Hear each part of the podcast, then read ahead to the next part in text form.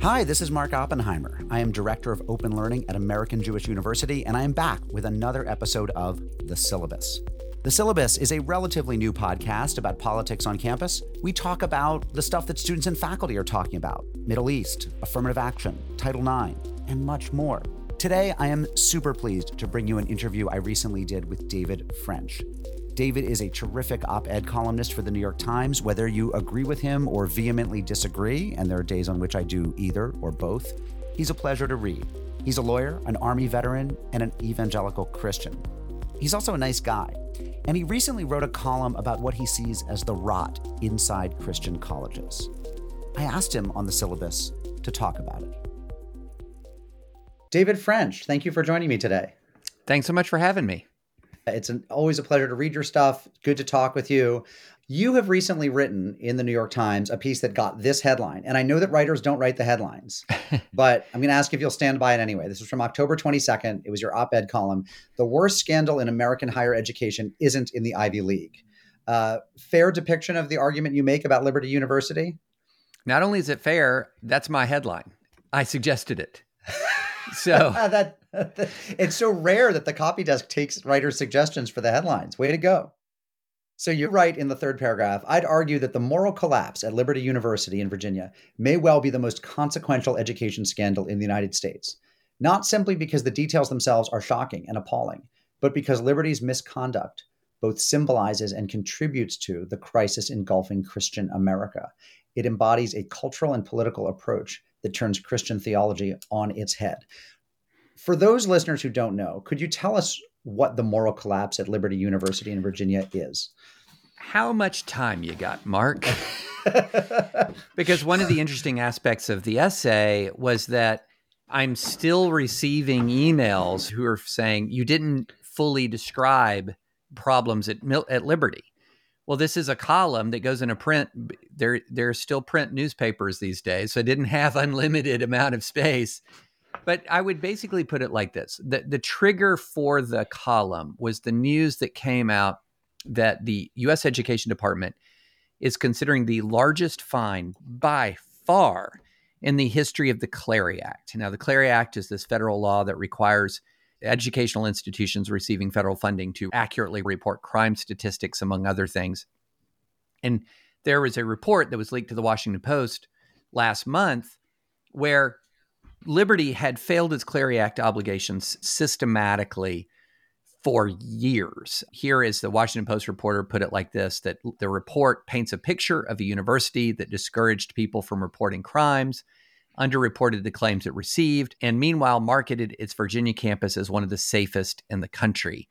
And the details are just really bad. For example, Liberty failed to warn the campus community about gas leaks, bomb threats, people credibly accused of repeated acts of sexual violence, including a senior administrator and an athlete. There's evidence that Liberty destroyed evidence.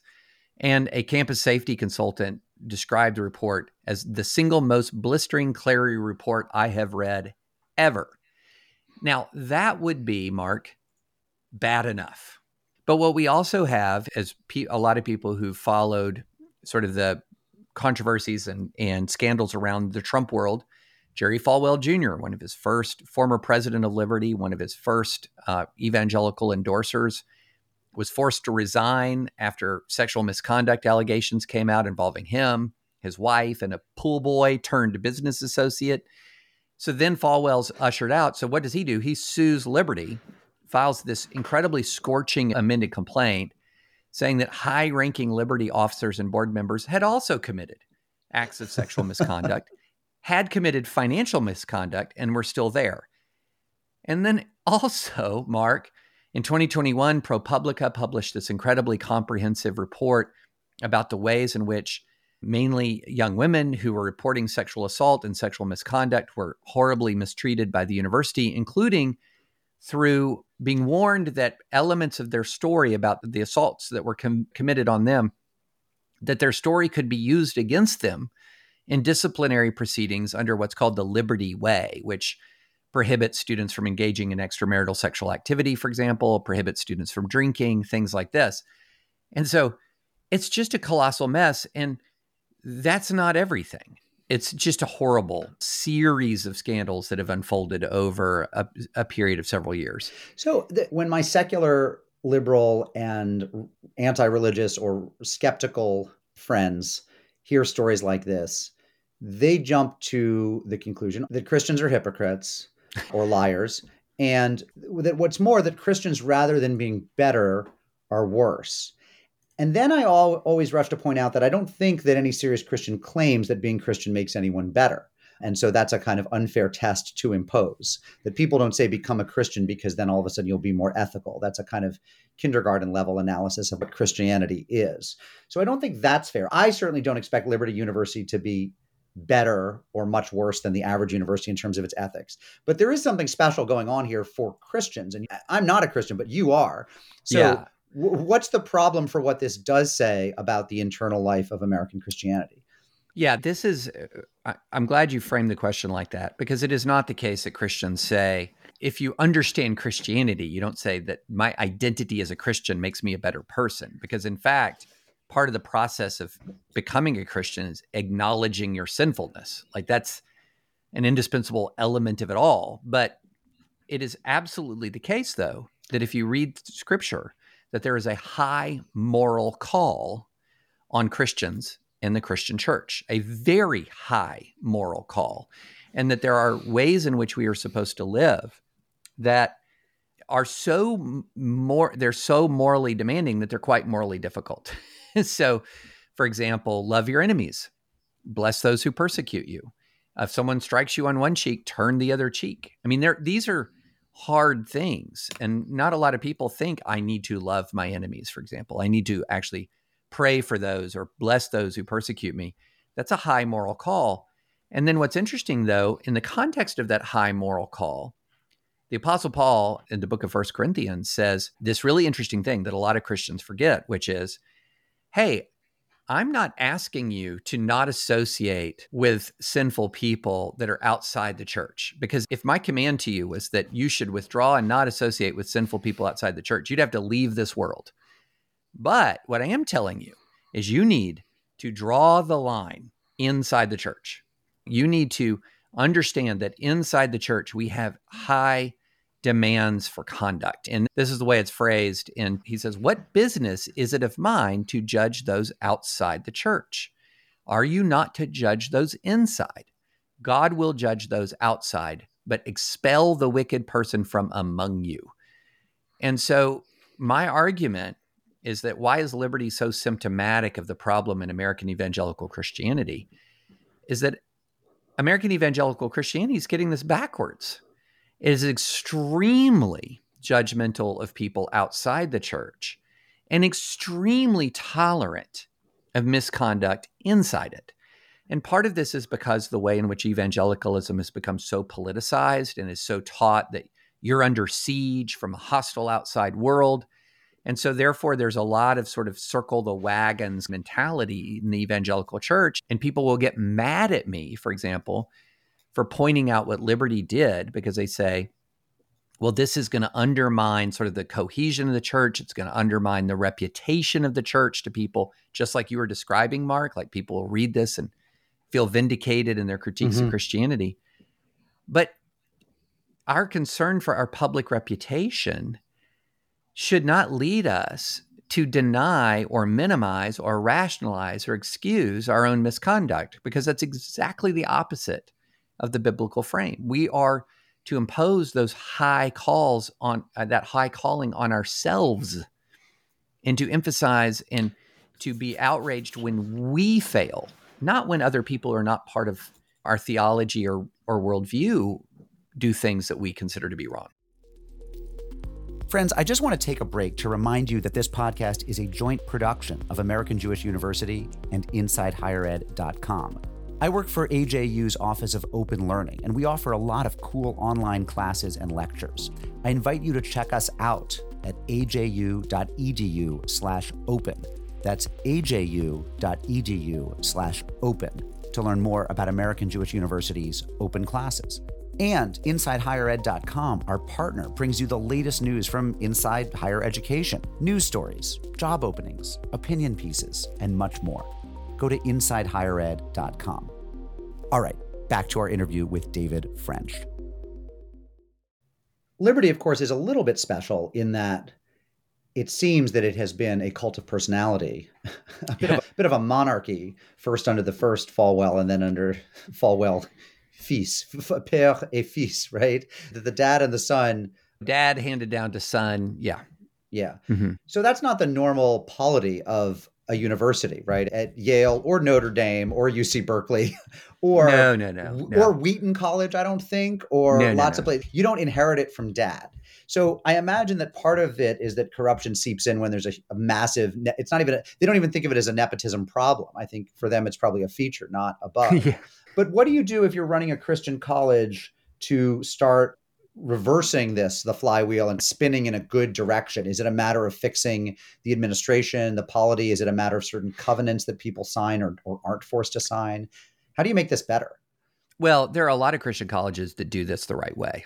Not Liberty is in many is either the biggest or second biggest of all the Christian colleges once you consider its incredible online reach. I think it has roughly 130,000 students it's educating right now, which is an extraordinary number.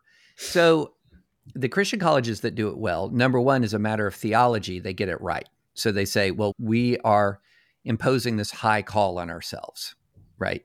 So they, as a matter of theology, they get the main thing. Then, as a matter of governance, they have a real board that actually holds leaders accountable. They do not treat the university like some sort of medieval monarchy where it's handed down from father to son. So you have a you have a viable independent board, you have a clear theological mission. And then in the bottom line is there's just no substitute for personal integrity. You can take the best board and the best bylaws and the best theology, but if you have a bad president, they can run amok for a while until the systems of accountability set in. But there are a lot of Christian institutions that do not falter, especially in higher education, that do not falter the way Liberty has. But the one thing, Mark, the way Liberty is run around this kind of cult of personality, or the way it was run around a cult of personality for years and years, is not at all unusual in Christian institutions. Not at all. And in fact, that's one of the reasons for a lot of dysfunction in evangelicalism. Cults of personality are just super common. So you you can find institutions all over American Christendom where it's a cult of personality, it's a close board with full of family members or people who just mainly join the board because they want to be close to the to, to the famous man or they want to be affiliated with the famous man. And this is a real huge problem. And when we've had these cults of personality again and again, you could talk about so Mark Driscoll, this mega church in Seattle, right. or Joe White, this mega of Christian camp in Missouri, or Ravi Zacharias, this one of the most famous Christian apologists in the United States. They build up these institutions, and essentially, after a time, the institutions exist to serve them. Right. And in some of those cases, like Ravi Zacharias was engaged in, there's overwhelming evidence he was engaged in systematic sexual abuse. Joe White at Kanakuk camps ignored the most blatant and horrible red flags you can imagine and ultimately not only enabled horrific sexual abuse by ignoring these red flags, but then was a part of covering it up after it was all over as somebody who knows Jewish spaces very well, there's there, this happens in Jewish spaces as well. There are parts of the Jewish world where there's a lot of nepotism, and that can contribute to exactly the kinds of corruption you're talking about, where they're in rabbinic dynasties and institutional dynasties. That said, this may be the dumbest question I've ever asked, or it might be a pretty smart one. Is part of the reason that Christian institutions, in their cases, are susceptible to cults of personality because Christianity was, in fact, a cult of personality. Oh. Start with it being about Jesus in a way that Judaism was never about one person. Are you setting yourself up for a kind of receptivity to the Christ figure?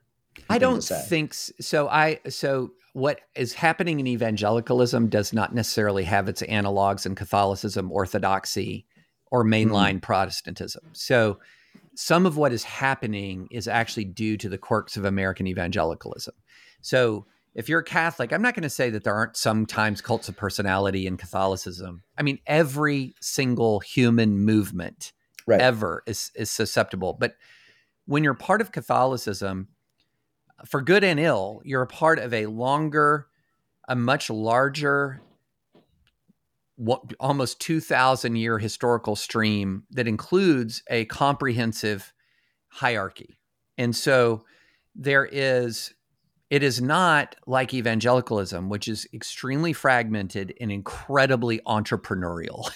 so if I wanted to, I could tomorrow go rent a space in a storefront, like in a strip mall, call it Dave's Church. Um, escalation church or some hippy dippy word. And then I have a church, right? And if people want to come, they could come and it's my church. And if I'm particularly, say, I'm a particularly good speaker or preacher or say something that catches people's attention, then people will flock to that place because of the founder.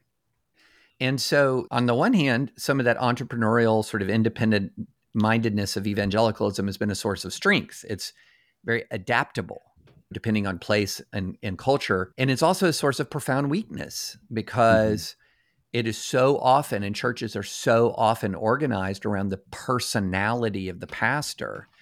Whereas that's not something that my Catholic and Orthodox friends, it's not the same. It's not right. the same dynamic. And and in the main line, I really have not seen many true cults of personality. Now, of course, again, they're out there, they exist, it does happen, but it's just not the same culture in many ways. Final question. I have a senior in high school. Where on earth should I send my daughter to college? I have my oldest daughter is about to start law school, so she's out of college. My son okay. is a senior in college at UC Santa Cruz. And Home then the my fighting young, banana slugs. The fighting banana slugs. And my youngest yeah. is a high school freshman. So I have a kid out of college, a kid in college, and a kid still right. in high school. Look, my advice to parents is really pretty simple when it comes to college go where your child will thrive as a person. But I think a lot of people, this is diverging from the scandal mindset, but I think a lot of people took too much emphasis on college as a credentialing institution and too little emphasis on college as a formation institution. And mm-hmm. so there's an enormous amount of time, energy, effort, and attention put into can I get my kid into the best, best school, which is a different analysis from saying, will my kid go to the best school for them? And that's not a cookie cutter thing. There's not a formula for that. You got to know your kid. And and for example, my son transferred from the University of Tennessee to UC Santa Cruz because UT was not a good fit for him. My daughter graduated from the University of Tennessee because it was fine for her. And I just think we oversimplify this in many ways by saying, well, I just best school I can get into. Because right. we overweight the credentialing of undergrad and underappreciate the sort of the formation element of undergrad. David French of the New York Times and of so much more. Thank you for being a guest on the syllabus. Thanks for having me. Friends, this has been The Syllabus, a production of American Jewish University and InsideHigherEd.com. Before you do anything else today, before you walk the dog, before you have your mid morning coffee and donut, before you take your kids to school or pick them up, would you please subscribe to this podcast and also give us a rating on the podcast platform of your choice? Because then it gets into those sneaky algorithms and helps other people who might enjoy our podcast find it. So see it as an act of, of goodwill in the world. You're helping podcast listeners find their way to premium product. We welcome email and replies. You can send us voice memos or letters to the editor.